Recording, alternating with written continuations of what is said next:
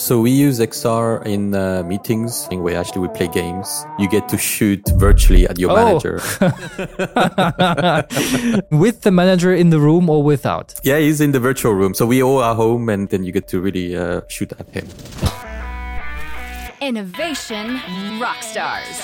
Innovation rock stars. In this episode, we welcome Jana Uthayakumar, Global Foresight, Data, and Analytics Lead at Ericsson Consumer Lab. Hi, guys, and welcome back to Innovation Rockstars. My name is Chris Mühlroth, and in this episode, I'm really excited to welcome Jana. So, Jana is Global Foresight Data and Analytics Lead, and I guess you're still based in Stockholm. Is that true? Yes, that's right. Yeah, Stockholm, beautiful city. I've been there a couple of years ago, but the nightlife of Stockholm is that's not the topic for today, but it's it's really awesome. And uh, Jana, you're also, I guess you you you combine a unique blend of uh, foresight, data, and analytics experience, something that's be, that will be very helpful for today's conversation. So thanks for a lot for joining us. It's a pleasure to have you on the Innovation Rockstars show. Yeah, hello. And uh, yeah, thank you for having me. And I really look forward to speak to you today. All right. And as always, uh, we start straight away with a short 60 seconds introduction sprint. So the idea is really to have a short and concise, you know, um, monologue all about you, your career, uh, and your current role. So, uh, Jana, for the next 60 seconds, the stage is yours. Let's go. Yeah, sure.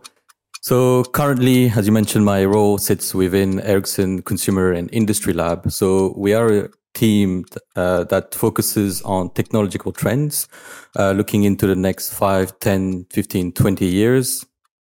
But my background um, has predominantly been uh, in marketing and data science uh, for the better part of a decade. So I worked for market research agencies for a long time where I'd work with external clients, try to um, understand typical business problems like marketing effectiveness, product, new product development, pricing, um, customer segmentations. Um, and I was lucky enough to have worked in many different categories. So from luxury car markets to beers to shampoo and conditioners.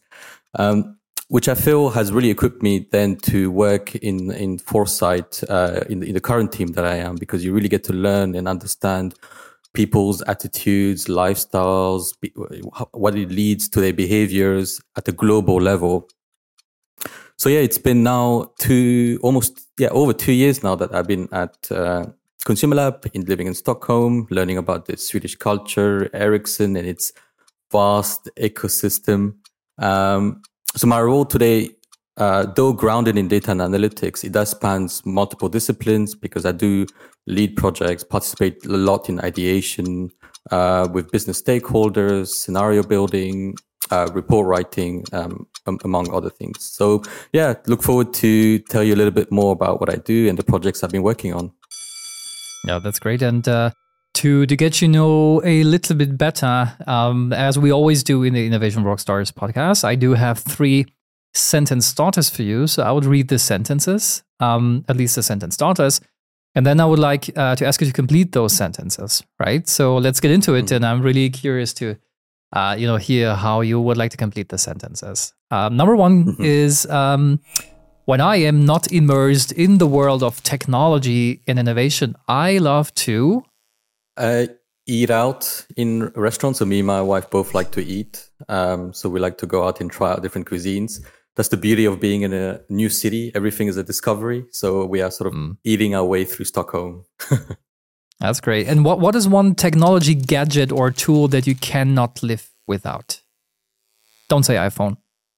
I recently actually got noise cancelling earbuds, and honestly, they've been life changing. Um, I, I've- I've been using them basically every day, and especially when I'm commuting or traveling on the train or or on on the plane. Um, they're amazing.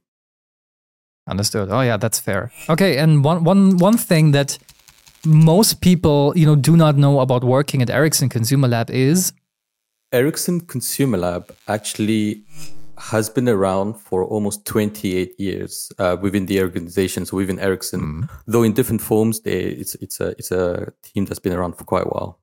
That is pretty long, nearly three decades. Right now we have 2023. So that is a fairly long time. hmm Interesting. So now, okay, so let, let's do this now. Let's dive into some of the, um, yeah, details. Um, well, may, maybe we'll talk a little bit, uh, you know, further down the line about the actual uh, consumer lab. But I would be interested first in talking about something that's been buzzing quite for a few um, years in the tech world now, which is extended reality and augmented reality. So XR, AR, you know, maybe also VR, um, all these all these uh, abbreviations that actually should extend and augment our reality.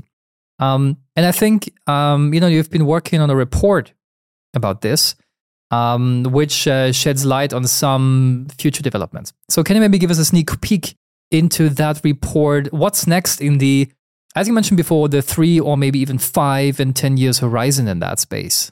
hmm Yeah. So the project or the study that we are currently working on is actually a follow up from previous studies that we've done in the past. Hmm. Uh, some even dating back to 2017, uh, where we released a study called Merged Reality, and 2019, even where we had the Internet of Senses. So merged reality goes from the idea uh, that when the internet was born, the world was divided into two halves, the offline and online world. But uh, what if this world was starting to intertwine and these uh, experiences could be um, or experience in both ways and by leveraging AR, VR, so XR um, essentially. So back then we understood and we looked into people that were early adopters uh, and see what were their belief in uh, these devices that could exist. And we saw that almost um, 50% of early adopters believe that by 2025 there will be lightweight ar glasses available for people to use. And now we are at uh, almost the end of 2023 so let's say almost 2024 and we are quite far away from from that um, to happen. Um, so the purpose of this study that we're running today, or currently, is to see what is holding back this mainstream adoption. Um, what does the current market look like? And so for that, we we conducted uh, a series of interviews uh, among many startups and experts, but also ran our own quantitative study and um, interviewed people that are current users of device XR devices, so whether they are using VR or AR devices, but also look at people that are using AR applications on the smartphone. Um, so we have certain applications already, right? So we have IKEA Place, uh, where you can look at furniture and sort of place them into your living room or, or you know any different rooms and see how it could look like. You have Google Lens, where you're able to translate immediately any sort of pictures. So there are different applications around it and see how people are using it. Um, we are still sort of understanding uh, while doing the main analysis, but what we can see today um, that there is obviously clearly an appetite for XR experiences. So we tested many different use cases and, and sort of those that are grounded in today, but also um, that could be quite novel. And there is an appetite for XR experiences to break out of just entertainment. So I think one of maybe the stigma of VR or to some extent is that, oh, it's only for gaming, for example, or it's only for watching movies. But I think what would we what we're actually seeing is that beyond that, there is really an opportunity to enhance daily activities like real-time navigation or real-time translation tools. Um, so there is a chance for XR to make it into our daily lives. It can really break the mold of the mundane routines that we do by making it really more convenient um, Yeah. for us. Yeah. And I think you have a very good point here in making things more convenient and but also frankly speaking make it more easy to use. So uh, when when just uh, you know two years um, back we were actually trying to uh, you know refurbish uh, our house. Um, we actually ended up in doing this with PowerPoint uh, uh, with uh, Adobe um, Photoshop and not with the IKEA app. And the simple reason was that, and this is actually plain stupid, but it was easier to do this with Photoshop than with any of the AR, VR, XR apps out there. really getting into them, selecting the furniture, blah, blah, blah. blah. It was so much easier to just, you know, get all the furniture with transparent background in the Photoshop and then take a picture of the room and just place it there to get a feeling of how this would look like. So making things easy to use, I guess, is, is super important and integrating it, as you say, seamlessly um, into something. Um, and the same for the variables. I totally agree. Um, what, what, what could be a good path to transition, for example, from mobile devices as we have it today to more, you know, XR like devices? Because for me, for example, I'm not used to wearing glasses. I may be used to wear sunglasses, Mm. um, but it, it would take some, you know, convincing for, for example, people like me to now put on glasses every day that I'm not used to. So, what could a possible transition path from today mobile devices to XR look like? Yeah, I think what we're seeing is the the path because of course I think some of the talk is that um, XR or AR is supposed to replace the smartphone, but that's not something that we really believe. I mean, not at least in the next five to ten years. Um, what we see is almost a duality of the devices. So each device, the smartphone and XR device, will li- uh, live co- uh, together, and they will each serve their own purpose. Um, whereas the, we see that the smartphone perhaps is uh, better for daily usage and for more in the moment usage, where you may be out and about and you may need to use an AR applications like, let's say, navigation or uh, translations, where necessarily you didn't maybe plan to use uh, a AR experience, but you may need to. Then the smartphone is really great at that, and to some extent almost get people used to the te- tech itself. What does AR can do for people? Um, I mean, for for example, for me, where I live in a country where I don't really speak the language, um, Google Lens has you know come come to the rescue ma- many different times. Uh, so that's and then- and then when we look at um, XR or AR glasses, of course, they have advantage that the smartphone can't do because at the end of the day, a, a smartphone does have limited uh, field of view, and you probably don't want to use it for too long because Yes. you know you're holding up your your phone in, in the air, and then it gets tiring. And we see that as one of the key uh, challenges in people that are using AR applications today that uh, they feel that uh, yeah holding up your phone for a long time is, is not really great so there's a form factor um, issue. And really the beauty of xr is this immersiveness right? So to, f- to feel immersed you sort of ha- need to have this um, more of this vision um, that, that covers sort of you know your vision to some extent. And and then you start adding those those senses. You know i mentioned this report that we had done called the internet of senses.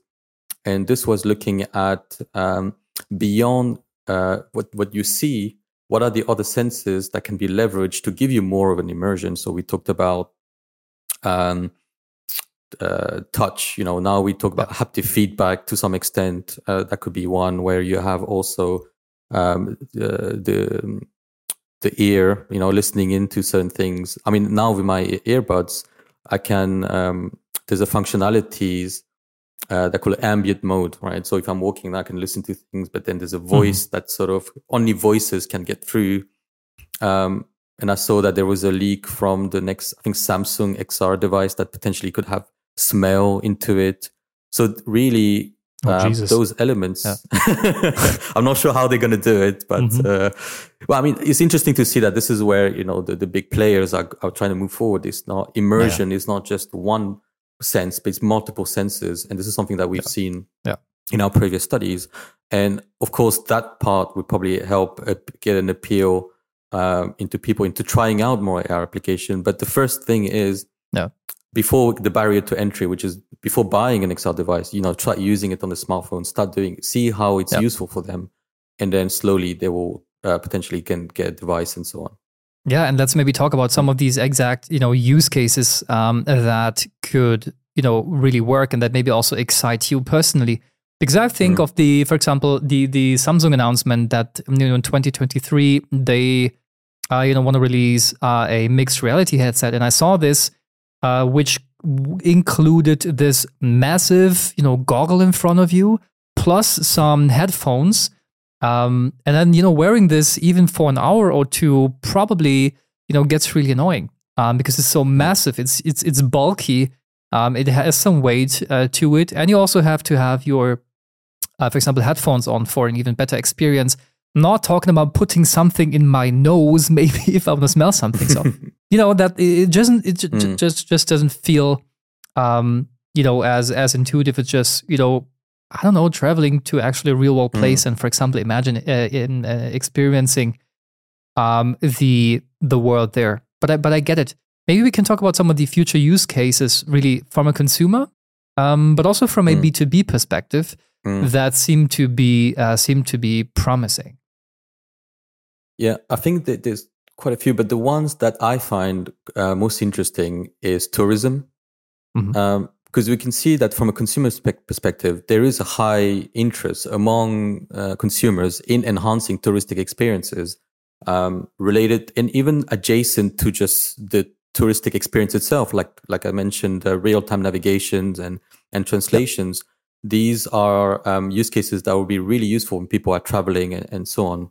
So what I think it's most interesting from an augmented reality perspective, there could be a real market for the tourism industry to enhance experiences and potentially uh, that could even become the standard, right, for the industry where consumers expect certain AR services to be offered uh, whenever they're visiting um, certain lands, landmarks and, and so on. But within the same area of tourism, I think there's also uh, an appetite for VR tourism. So while you're not actually Mhm. traveling there, but you're actually in your home and potentially visit a place or destination from the comfort of your home. So from a consumer perspective, it can, of course, save money, let's say, or, or it could be a convenient way of exploring cities from, from where you are. But what does that mean for uh, the local tourism economy, right? What does that mean for actual businesses um, in certain cities that we know that when people are not physically there to spend money, like Barcelona or Paris, or, you know, we saw that during COVID, a lot of the money Mm. that was generated uh, through tourism, like I think cities like Barcelona, it was not there anymore.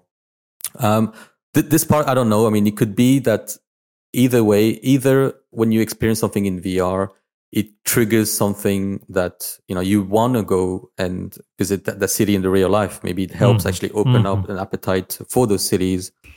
Um, I had a colleague who actually said something interesting that when she comes back and she tries, um, she explores the city through VR uh, that she's already been to almost relive those memories, um, which I find, which I think was quite interesting. Um, I mean, we saw that um, well, one of the features for the iPhone 15 was this spatial video capturing, Yep. which I think was quite interesting. And we know, of course, with Apple Vision Pro, um, it's more of a, a a device that's supposed to be used at home because, of course, these only have a Mhm. two-hour battery life and so on. But what I found um, quite intriguing is uh, this ability to then capture spatial videos, but then you come back home and you consume them in an immersive environment in, in your home. So that could be a potentially something that people could do, or reliving those those memories or reliving those places that you visited um, uh, at, at, home, perhaps. So it Mhm. could go either way. Either it could. I'm not sure if it's going to cannibalize the, the the tourism industry, or it's actually going to Yeah. grow it. Uh, that's something I think to to, to observe. You know what what help what would help me quite a lot um, from consumer perspective. Mm. If if IKEA would help me provide uh, 3D manuals for building the stuff I do. Yeah. Right, Yeah. uh, right. So Yeah, yeah. that- maybe that's on me, right? But I'm not the the most, um, uh, uh, you know, I, I'm not that most craftily. Um, Yeah, yeah. So you know, you know what I mean. So I, I'm good at different things, but maybe not uh, in this types of things. So if, if there was an easy way to do that, right? To see 3D manuals in front of me. Okay, this is where I need to put the screw. Then you need to do this. Blah blah blah blah. This, you know, um, piece 27 out of 576 that's in the package Mm. fits here. Blah blah blah blah you know, th- this would, for example, help me a lot. Um, I Yeah. could also, you know, imagine some training and learning um, uh, use cases, for example. Um, th- these could Yeah. be healthy, but for travel, this is interesting, um, and maybe maybe can indeed help, you know, some of the places uh, around the world uh, with tourism. Yeah. Sure, why not? Yeah, I think we see multiple. I mean, this is one I think is interesting for me personally because it's just almost a conundrum. It's like, okay, what's Mm. going to happen? There's almost this VR, AR element. But yeah, like you said, there's many different use cases. I mean, people home pla- virtual home planning is, is, is obviously an interesting one. Daily enhancements, of course, entertainment is also a big one as well with sports, gaming, video streaming. Mm. Um, and and that's the, I think that's the sort of the beauty of it as XR is that it's just not for one part. It's a sort of can apply to many aspects of our lives. Um, but yeah, this this IKEA one, I, I I think now that you mention it, yeah, I could really do with that as well. I think probably save a lot of arguments in the household. Yeah, I'd love um, that. with that. Yeah, yeah. yeah. yeah. Now let's go one step further. Let's um, merge the worlds of um, XR, which again includes all the different um, augmented, virtual, um, Mhm. extended reality uh, discussions, and artificial intelligence, or any means of of um, yeah AI. How Mm. how could these two technologies complement each Mm. other? Yeah, well, if we think about AI in the world of XR, it's actually been used for many years now, especially more in the back end of things, I would say. So, uh, developers have been using it from a technical point of view um, to, to develop applications um, and so on. Now, I think if I take XR and, and, and maybe generative AI to some extent, then they are both general purpose technologies. So, for me, it sounds like it's a natural fit and the the combination of uses for them are probably immense and quite vast. Um, the typical use that I've seen are this ability to generate images on the go as you move, Mhm. whether it's for entertainment purposes, where you could adapt books or text that could be instantly turned into an immersive experience tailored to you. Um, I think Roblox is actually leading the way in some in some sense. I've seen that they have created um, in their own sort of Roblox environment where people can create objects or or things uh, using generative AI, so from text, uh, which I think is quite interesting. Um, one one use case that I thought was quite interesting that I heard on a on a on a panel uh, was um, using generative AI personas to bootstrap chat rooms in a, in the metaverse to some extent, uh, which I thought was quite interesting because I think one of the maybe challenges at the moment with these virtual ch- chat rooms um, is the lack of people, right? I mean, you have a high volume maybe of, Mhm. of chat rooms, and maybe you have like five people in each of them.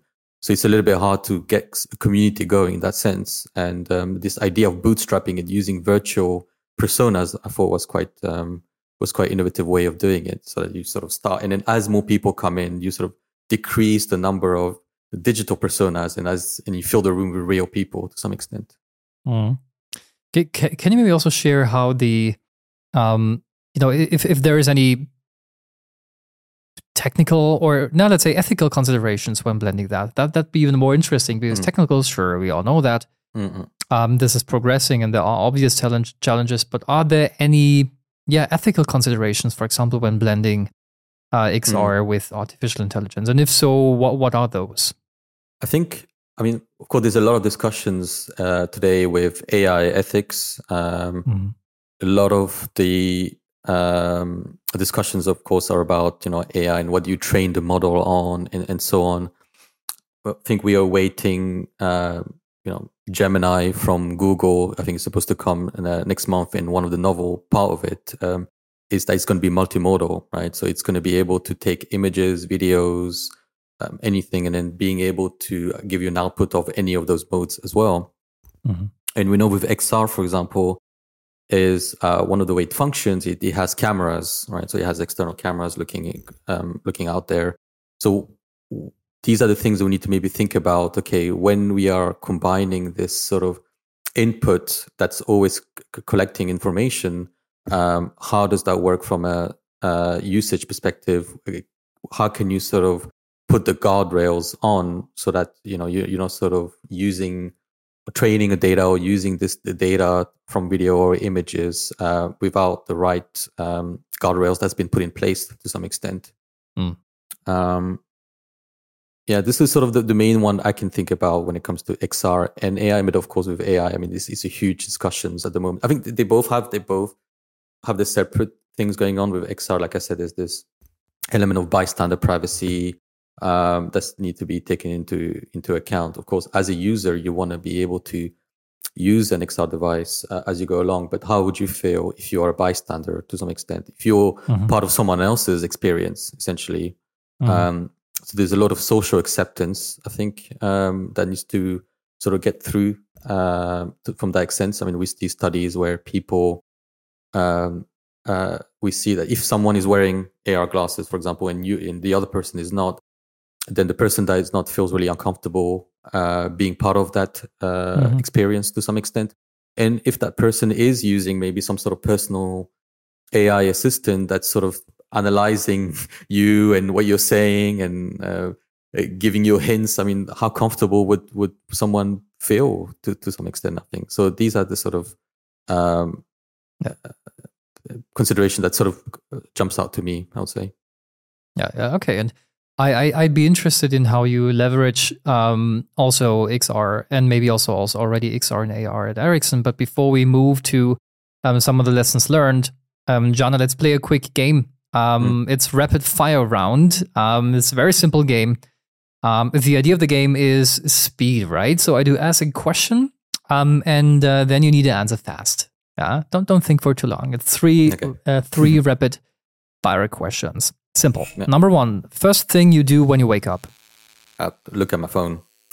Ah, you look at your phone, Yeah. but not at your VR goggles, but your phone still. yeah. Not yet. Yeah. Not yet. Takes okay. a little bit what- longer for that. Yeah. Fair enough. Okay. What What do you think is the most futuristic city in the world, and why? I want to say Seoul. I've never Mm-hmm. actually been there, but when you say futuristic city, I feel Seoul. I mean, I've done a lot of studies uh, from South Korea, and I feel like uh, they are sort of ahead when it comes to adoption of technology and so on. Uh-huh. So, um, yeah, so. Okay, great recommendation. Thanks. And if you had, I mean, it's it's hard, but if you had just one word to describe the future of XR, um, what would that word be? Uh, exciting. Ah, yeah. Why exciting? Uh, because it's new. It's, it's not something we have Mhm. experienced. Um, just the idea. I mean, something as simple as watching movies. I mean, being able to do that. I mean, have, having a cinema in your home, uh, essentially, and then if, as I mentioned, these internal senses do develop. I mean, having this uh, additional s- senses to your experience from this convenience. I think that for me that's really exciting.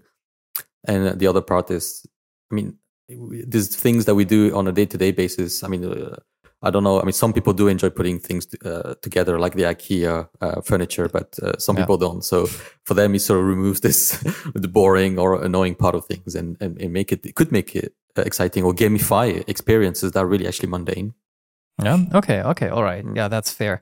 Now, as as as I introduced you um, as you know having quite a unique blend um, of skills yeah, that includes you know foresight, um, expertise, methodology, but also data and analytics expertise, which I think is super interesting. Um, Let's go one step further and talk about foresight at Ericsson. How you came to the, you you come to these conclusions. How you guys work Mm. um, Mm. at also the lab. Um, um, so first question is, do you actually use XR yourself at Ericsson, and where and how? Yeah, so we use XR in uh, meetings. So we try to have um, uh, meetings in that uh, into. Um, uh, the, I mean, I can't, I can't call it the metaverse anymore, but you know, the Mhm. sort of digital, uh, digital environment. We don't do it as often, uh, to be honest, but um, on a weekly basis, we have uh, an ongoing weekly half an hour every Friday morning where actually we play games. Um, I haven't attended them in a few weeks now, but I know it's still ongoing where uh, you get to shoot virtually at your manager. So that's always a, a one way to uh, Oh. remove some stress. uh, that is interesting. With the manager in the room or without? yeah, he's in the virtual room. So we all are home, and then uh, Yeah. the, the, the manager also joins. And uh, if you if he, you really annoy you during the week, then you get to really uh, shoot at him. well, that's that's interesting. Let's take this offline, Jana, and uh, uh, dis- discuss on a, on a side note. But yeah, that's a nice use Yeah. case actually. So for getting maybe rid of some of the frustrations you have. Uh, cool one. Yeah. Okay. A- any more other use cases you use this for, except for um, basically shooting at your managers at Ericsson? yeah, I think uh, yeah, mainly for meetings uh, at the Yeah. moment. Um, this is more working for within ourselves. We have done research in uh, in the metaverse uh, or you know in sort of virtual environment in the past before, um, just to get people into this environment, uh, especially if we want them to um, we we are interviewing consumers perhaps, and you want them to sort of think of a particular scenario or or try to be in a room that sort of um, helps them put themselves into that scenario. So we've used that in in in, in that aspect as well. Yeah. Yeah. Okay. Okay, now now if we add the data and analytics skills to all the foresighting work um, um, that you guys do, how do you, for example, use um, as we discussed prior to to the recording today? How do you use, for example, Gen AI for you know research, for foresight, um, for ideation? Maybe you could just guide us through in how, how your process looks like and what tools you use, for example, Gen AI and also others, where you get the data from, how to analyze it, uh, and, and how you guys do uh, research um, over there. Yeah, yeah. I think yeah, without maybe maybe even Gen AI, right? I mean, we only had access to it. I mean, for a few months now, but right, I think right. what I find interesting, or one of the unique aspects of foresight, really, and a challenging part, is that there's not really a right answer. Um, all you can do is reduce the uncertainty of the foresight based on numerous sources of information. So what we do is we conduct usually a lot of experts interviews. We do um, our own primary research. We look at uh, media monitoring, so social media trends, and and then also look mm-hmm. at from a technical point of view, what are the technological developments in a particular area? So, okay, there's all this demand. This is what people say, but from a um, tools perspective, what what are the people working on the actual hardware saying, or the software? Another key assets for us in Consumer Lab, and um, as mentioned, we've been around for 28 years, uh, is that we have accumulated a lot of data over the course through these studies. Um, mm. So this is a unique quality for our teams that we're able to access that and look how perceptions, views, behaviors have, have changed over the past three decades, and really look at the emergence of certain technological cycles. I mean, we've been able to see and go back and see, look at the, the emergence of smartphone and how people's views were when the smartphone actually came out uh, and how across many different countries uh, the adoption rate has sort of um, improved and, and, and, and, increased to some extent. So looking back on that, you can really help understanding foresight and really what has already happened in the past and what type of underlying needs uh, were being fulf- fulfilled by by different mm-hmm. tools. So we, mm-hmm. we, when we do a new report, we tend to base it on multiple studies. Um, and as I mentioned, we, we then we do primary research through quantitative surveys to sort of help complement these gaps in our understanding on on a topic. Um, yeah, and we then when it comes to generative AI, I mean, I think there's different parts of it. I mean, there's more of the helping us in the um, operational part of things, I would say, in the process, maybe in the ideation phase uh, to some extent. So when back in January or February, I put together this sort of uh, document where see where are the gaps where generative AI could start helping us in our mm-hmm. research project. And what I've got to understand is that it can actually help us throughout the different phases of it. So, firstly, in the ideation phase, okay, what is the topic that we want to research? What is the uh, where do we want to sort of deep dive into it? Why is this topic useful? And what it can do is it can really help scratch the surface, really, mm-hmm. because at the moment, of course, it, we still need to have this critical thinking added to it and say, okay, well, this is good and this is not bad to some extent due to what our needs are. But you can really exhaust a lot of the ideas to some extent, which I think was, was quite useful.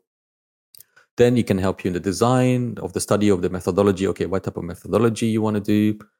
Then in the analysis stage, and then when you're actually writing the well. And um, us Ericsson, we are have you know different type of stakeholders, uh, people that have different needs and, and and so on. So this really helps us put ourselves in the shoes of different stakeholders as well, and say, okay, this is an insight that could be interesting for this team or this partner or this um, uh, customer but how is this also useful for completely different um, stakeholders so this really helps you again almost like a thinking partner that has this expertise in many different, um, areas i would say and how is this organized? Do you work, um, you know, the, does the team kind of work independently or are you getting requests from certain teams and business partners um, to you know help them come up with new ideas or at least with some insights uh, based on your foresighting work. I think a bit of both. Uh, we also we come up with a lot of um, so the way it works, we come up with our research topics. Mhm. Uh, we do have to do a lot of reading, and usually it also comes from a lot of discussion. So through the year, we have a lot of customer interactions. Um, so we, we talk to a lot of customers uh, of Ericsson. We talk to our stakeholders in Ericsson research, but also in the business units, uh, in the marketing teams, and and that happens throughout the year. So when we do come up with a research topic, it tends to be quite relevant. But then we, once we come up with a topic, we tend to put together this sort of research proposal, which then we then present to our stakeholders and really get some inputs. Um, so it's a it's a working collaboration, but um, we do come up with the idea, but the idea doesn't come from just us. For example, it's, sort of based on based on a lot of, lot of discussions. Okay, okay, got it. And, and can, can you maybe share an instance where the uh, foresight um, reports or maybe even predictions actually impacted a you know a, a critical business decision or a strategy at Ericsson? So one I can think about is um, you think back to the early stages of 5G um, back in 2019, 2018. Most of the discussions around 5G was tended to be quite enterprise oriented, um, especially from the industry itself. So a lot of uh, industry analysts um, and, and so on th- uh, thought that 5G was more for uh, enterprise solutions like manufacturing, mining, and it was uh, some of the myths were that uh, there was not really a consumer um, benefits to it. Uh, there was no really use cases for it. But so back then in 2019, uh, Consumer Lab did a study called 5G Consumer Potential, where we looked into use cases um, that could really leverage 5G from a consumer perspective, and not just uh, uh, use cases that were grounded back then, but things, novel use cases that could be. And I think this is one of the advantages of, of foresight, of being a foresight team, is that we can think beyond uh, what was, um, what were people were doing at the time, or what the technology allowed you to, but you go beyond that and say, well, this technology is useful when this happens. So we looked into uh, consumer use cases through different industries like uh, automotive to social and entertainment, social and communications, entertainment. And this really helped uh, the company balance or Ericsson balance the narrative between enterprise and consumer and really bringing the outside in perspective that there are really 5G use cases uh, for consumers beyond what it was originally intended for. Um, so, so this really helped spark the wide conversation within the organization to take into account um, and really equipped um, our colleagues uh, in the regions, but also in business units uh, when they're having these conversations with uh, people within the industry or even um, customers. Yeah, so that's a great impact, a great uh, success story. Um, congratulations to this one. Now, if if if we look into you know try to try to do some foresight for foresight, and maybe also for innovation, w- do do you see that there's any future potential, for example, for using um, generative AI for foresight and innovation, or would you also argue um, that this is you know totally overhyped um, and cannot be used, and maybe the future for foresight and innovation looks differently? What what is your personal take on this?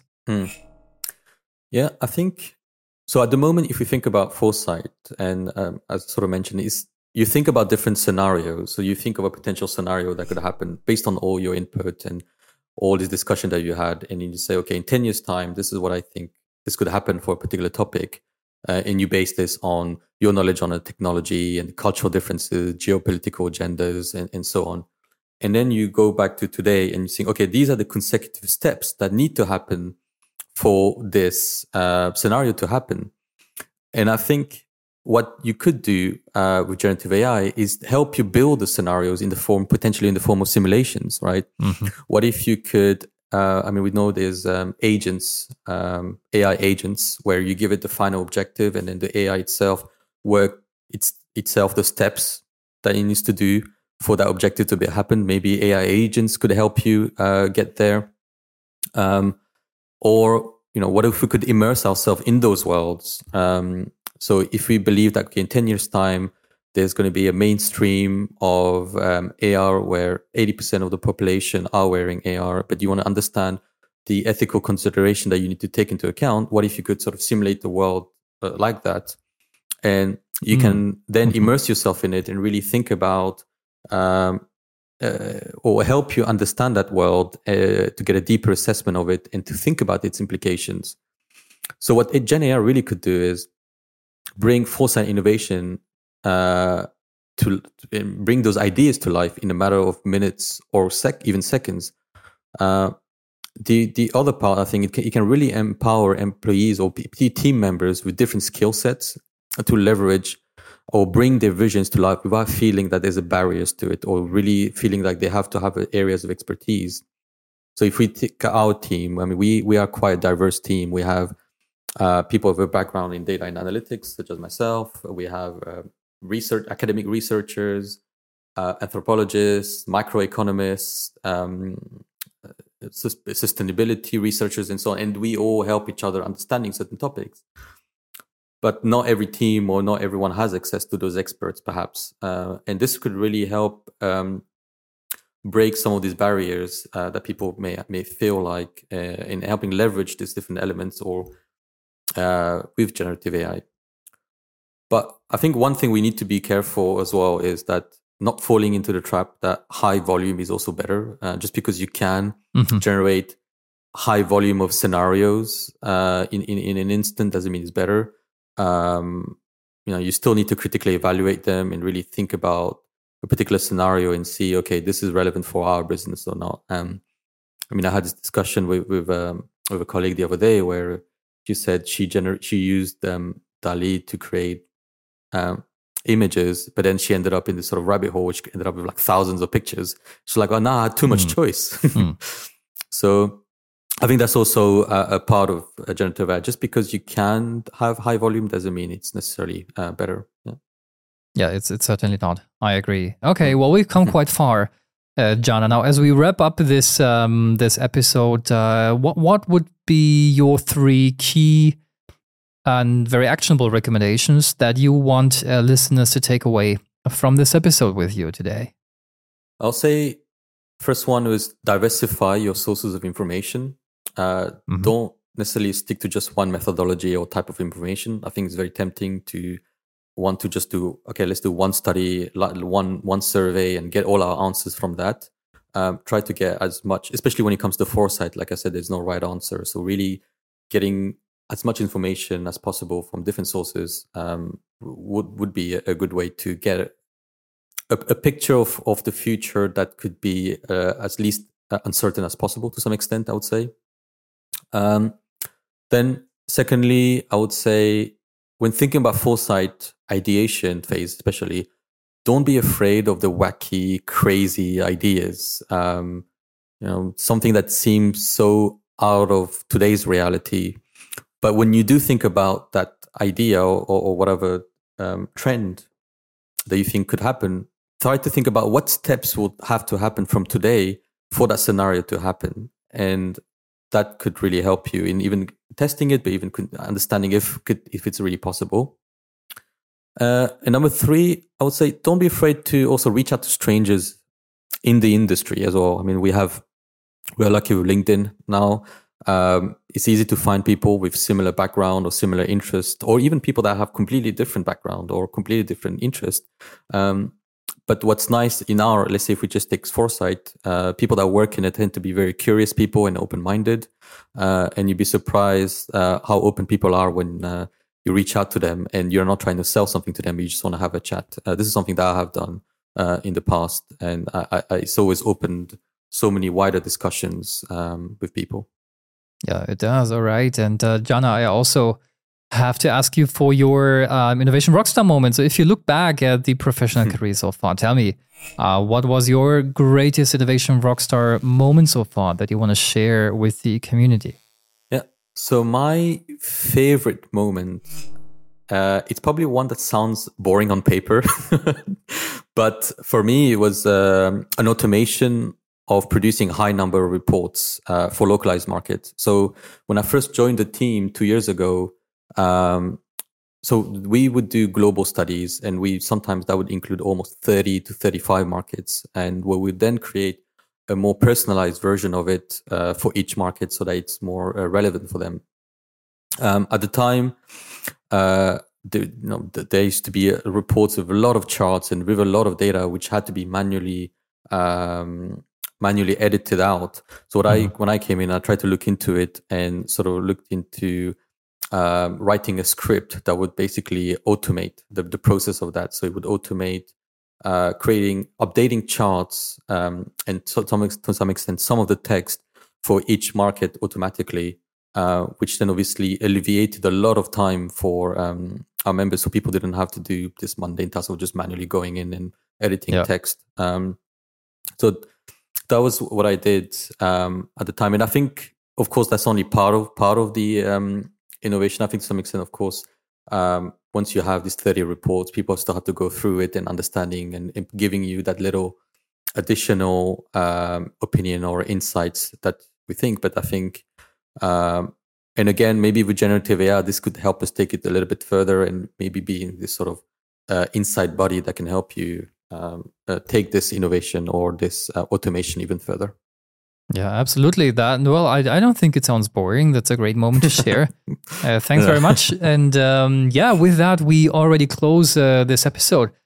Uh, Jana, thanks so much again for being my guest. Uh, it was a pleasure to listen and very interesting to understand and hear from Ericsson also your perspective, your personal aspect, perspective about the use of, um, yeah, especially XR, VR for consumers um, maybe also a few industrial applications, but clearly we we have been uh, focusing more on consumer um, applications. So thanks for sharing this. Um, I'm curious to see how this is going to play out in the next five years or so. Um, and uh, thanks for being my guest. It was a pleasure.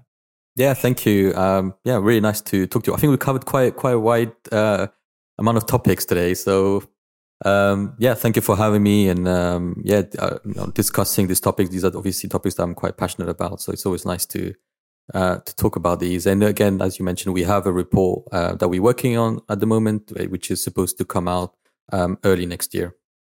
Wonderful. All right. Thank you for sharing this. And to everybody listening or watching, if you enjoyed this episode, then simply leave us a comment or drop us an email at info at innovationrockstars.show. Now that's it. Thank you for listening. See you soon. Take care. Bye bye.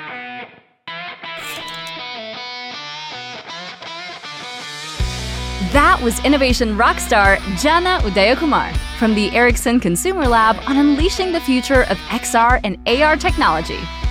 We'd love to hear your thoughts on this episode.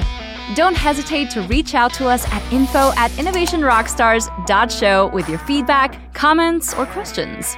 And if you're hungry for more inspiring innovation stories, be sure to check out our website at www.innovationrockstars.show or browse through our Innovation Rockstars channel on all major podcast platforms.